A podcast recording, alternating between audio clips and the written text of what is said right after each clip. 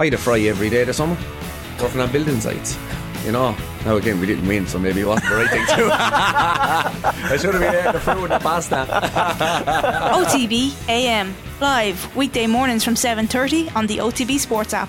Monday Night Rugby on Off The Ball. With Vodafone, main sponsor of the Irish rugby team. We all belong to the team of us.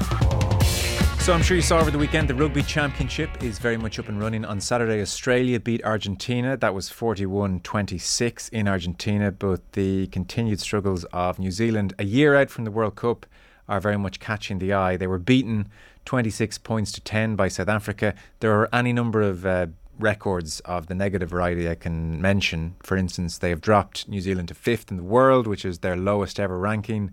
3 defeats in a row for the first time since 1998, a biggest defeat to the Springboks since 1928, and on it goes. They have Ellis Park next up, so not about to get any easier. Gregor Paul of the New Zealand Herald is in South Africa and he's with us now. Evening, Gregor. Morning, how are you? Yeah, very well. So just to add to Ian Foster's woes, if he has a subscription to the New Zealand Herald, your newspaper, the front page didn't make for a great reading. There was an editorial on the front page, as you would know, and I'll give the listeners a sense of it. It said, "It's time for an end to Ian Foster's time as head coach of the All Blacks. The Herald takes no pleasure in calling for him to go, but Foster, a decent man who is out of his depth in a brutal business, must exit the role, whether he's paid out to leave, as he should be, or he voluntarily steps aside. The results are damning. 5 defeats from the past 6 matches is simply not good enough, but it's the manner of the defeats that really counts." And later on, the editorial says, "Even victory in the second test at Ellis Park this weekend would only paper over the cracks. All Blacks strategies have been steadily unpicked by opposition coaches since the 2017 Lions Tour, and on-field strengths unravelled. In the modern All Black era, there have been no days darker than these." Bloody hell. Yeah, bloody hell. So, Ian Foster, a man under huge pressure. What was the reaction to that editorial, do you know? Look, don't actually know, being on the other side of the world at the moment. But in truth, it's probably, the editorial is probably an amalgamation of the comment pieces that we've been running maybe for 2 to 3 weeks now. So it's not breaking new ground, essentially, with what it's saying there. I think that's a general sentiment that we've reached the end of the road here. And a few of us have been saying that we probably got there maybe a week ago or 2 weeks ago. And we've just reached the point where there's no discernible evidence that the All Blacks are on a track to anywhere other than number 8 or number 9 in the world at the moment. The South African game was on the television over here. I suspect lots of listeners saw it. What was your sense of the game for people who didn't? I mean, New Zealand had 3 points on the board after 77 minutes, so certainly attack wasn't good. Oh, the attack was dreadful. And you've got an All Black team there, which it's clearly not loaded with the kind of personnel we've known from the past, but there's still guys in there. Will Jordan, Caleb Clark, Beauden Barrett, Rico Ioanni, who, you know, were playing really well in Super Rugby and are still world-class players. And they're barely touching the ball. They can barely mount a meaningful attack. Like the crazy thing about the game was that New Zealand went behind, as they did in all 3 games against Ireland. They conceded a try after 5 minutes. And really, after they conceded a try that early, they were never going to win the game. They didn't get into South Africa's 22 until the 52nd minute when they kicked a penalty in there and then they lost a line-out, so they didn't even mount an attack. And you're right, they didn't look like they would score a try the whole game up until they actually did with about 2 minutes to go when they were, you know, a long way behind. They don't look like the All Blacks. They're not playing like the All Blacks. They're barely clinging on to every game. Like same when they played Ireland, wasn't it? They never really looked like they would win Test 2 or 3, and they definitely didn't look like they were going to beat South Africa. It was just a case of clinging on quite early to see how much damage limitation they could do. It seemed like, akin to the Irish performances and even the November internationals as well last year, there were struggles at the breakdown. Scrum was nothing to get too excited about, and particularly at the weekend just gone, they were dominated in the air. So most things that could go wrong did seem to go wrong. Were they still making the same unforced errors and the handling errors that we saw against Ireland? Yeah, the list goes on and on and on right. Here.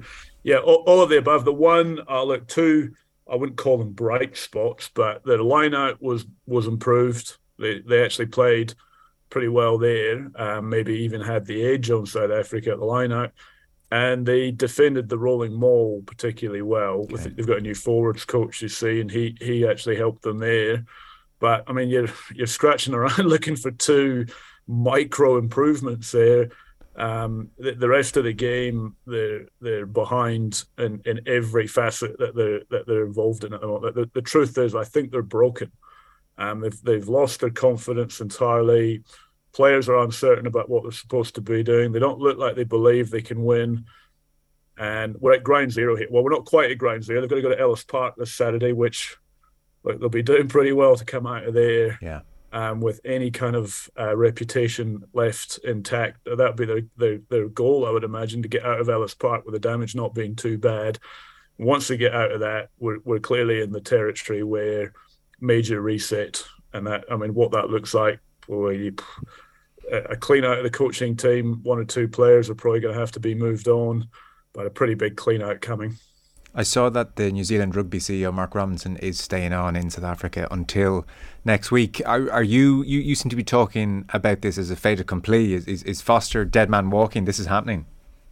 I don't know that, but look, I wrote a story the other day that they met Foster. Mark Robinson, CEO, met him after the Irish series to say, look, what we're going to do here. Foster presented a plan to chop John Plumtree and Brad Moore, who was the attack coach, and bring in Jason Ryan as from the Crusaders as a forwards coach. That got signed off. And the conversation then, from what I've been told, ended up being Robinson telling Foster, look, if we don't see victories and or definitive improvement in South Africa, then our expectation is that you will resign at the end of that series. I don't know if a coach will actively resign because there'll be financial implications to that. And there's also a truth that, coaches, they're like gamblers a wee bit, aren't they? They kind of think that if they just keep going, and I think Ian Foster's actually said this a few times now, he's of the view that if they just keep going, everything is going to click suddenly. And magically, this thing will fix itself, and we're going to see a whole new All Black team if they just, flick this magic switch. Mm. But no one really believes that anymore. And the CEO is going to have to show a bit of leadership here and make a very harsh and tough call for a very nice man who's been a loyal servant of the game here, but. The All Blacks cannot afford to be losing test matches at the rate that they are. Gregor, have we had any insights into what's going wrong at a coaching level? Quite often in instances like this, players anonymously or otherwise will let it be known through the media or through agents that the coaching's not up to scratch. Are we hearing grumbles like that or leaks like that about this coaching ticket? Well, we heard grumbles about the two that have been... moved on, Plumtree and Brad Moore. We also have had rumblings that Greg Feek, the scrum coach, fell into that category as well, where the players weren't overly impressed with his contribution, yet he remains on the ticket. And I suspect that Joe Schmidt may have kind of put a word in there and said, no, look, he's my man and he went well with me in Ireland, and I think we should keep him. Mm. There were grumblings and rumblings about those three. I think the relationship between the players and Foster is good, but I don't know whether they just like him but are uncertain about his professional capabilities and capacities, and they're just trying to hang in there for him because he's a good guy. And so if the inevitable happens here, is it Scott Robertson automatically, or would there be a proponent of rugby people in New Zealand who would look to Joe Schmidt, or do we have any sense of where New Zealand rugby are?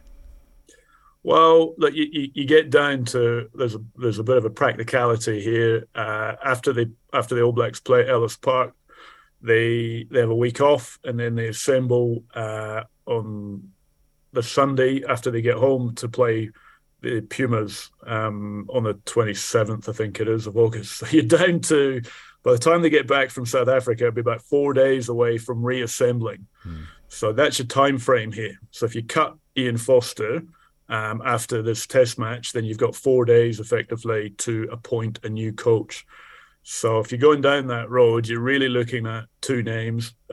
Joe, who, and we've talked about this before, doesn't appear to have the appetite. He's not here. I mean, the ticket that he's on at the moment, he's not travelling with the team. He doesn't want to. He doesn't want to be away from home. He's happy to do his job sort of remotely, if you like. So he's given every indication he just doesn't want to be back at the helm of an international team. So on that basis, I'd say he's probably a non-starter, and that takes us back to one guy, and that's Scott Robertson, who's under contract to New Zealand Rugby. He's the head coach at the Crusaders. So in theory, if they agree terms with him and he's able to bring in the people that he wants to be his back office team, then yeah, he could technically, he could be signed up in 24 hours, I'd imagine, if they really tried. Yeah. So look, he's probably the only guy that they can go with at the moment. An unbelievably brutal year out from World Cup. As for New Zealand Rugby, I kind of see dispatches on YouTube of your Sky channel over there, and some of the talking heads have made the point that Foster's had several reviews now of late, but who's actually reviewing the decisions being made by New Zealand Rugby, like the appointment of Foster in the first place, and you know what's going on at an institutional level? How do we know if that's best in class anymore? Presumably everybody's taking some stick at the moment, very much New Zealand Rugby included, or no? Oh, 100%. Look, there's been a leadership failure here. There was a process failure back in 2019 when Hansen gave them a year notice that he wasn't going to be looking to be reappointed after the 2019 World Cup. They sat on their hands. They waited to go through their next coach appointment process until after the World Cup, at which time Dave Rennie went to the Wallabies, Jamie Joseph and Tony Brown went to Japan, Vern Cotter went to Fiji.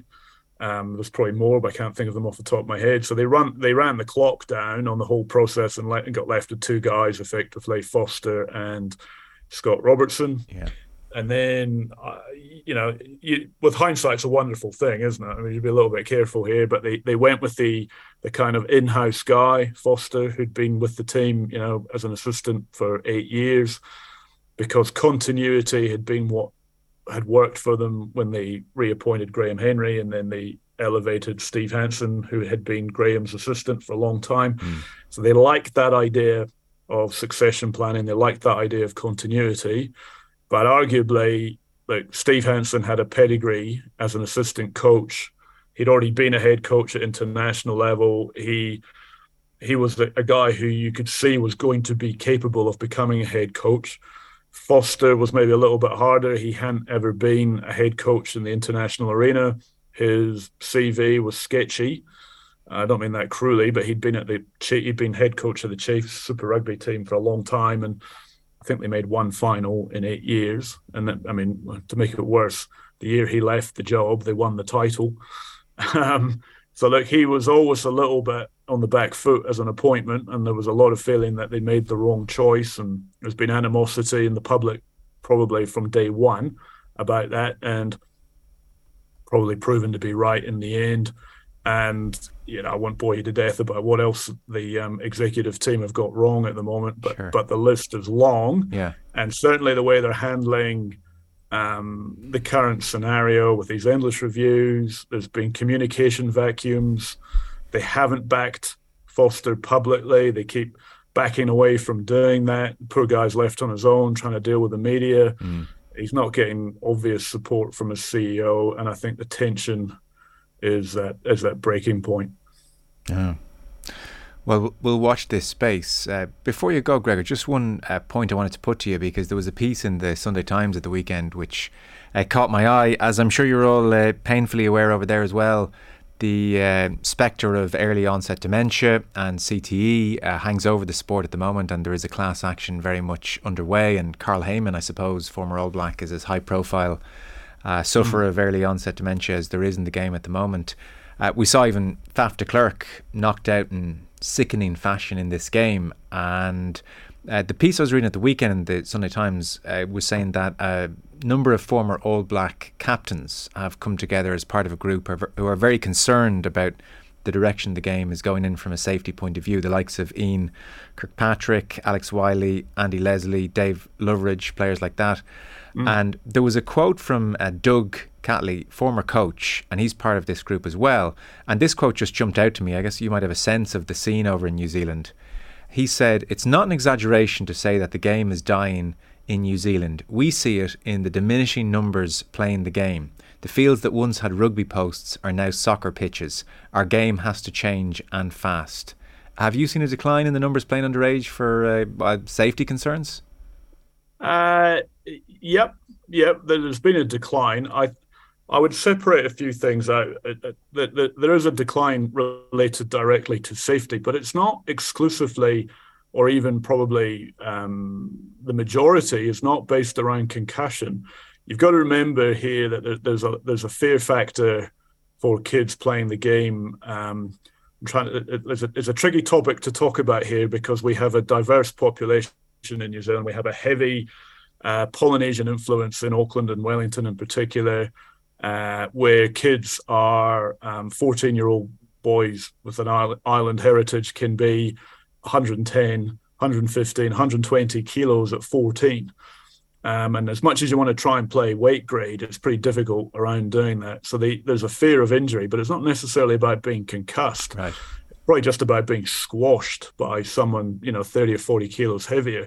So I think there's a separation there. Yeah, there is a safety concern, but it's more also about the guys that you're talking about, the former captains.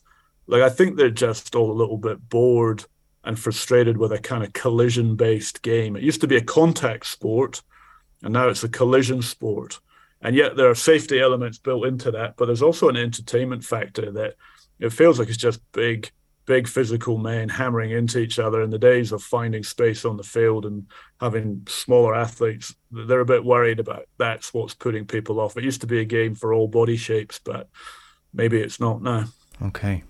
Well, Gregor Paul of the New Zealand Herald in South Africa, thanks so much for making time for us. Appreciate it, Gregor. My pleasure. Thanks very much. Gregor Paul with us there live on the line this evening, and our rugby coverage and Off The Ball is with Vodafone, main sponsor of the Irish rugby team. We all belong to the team of us.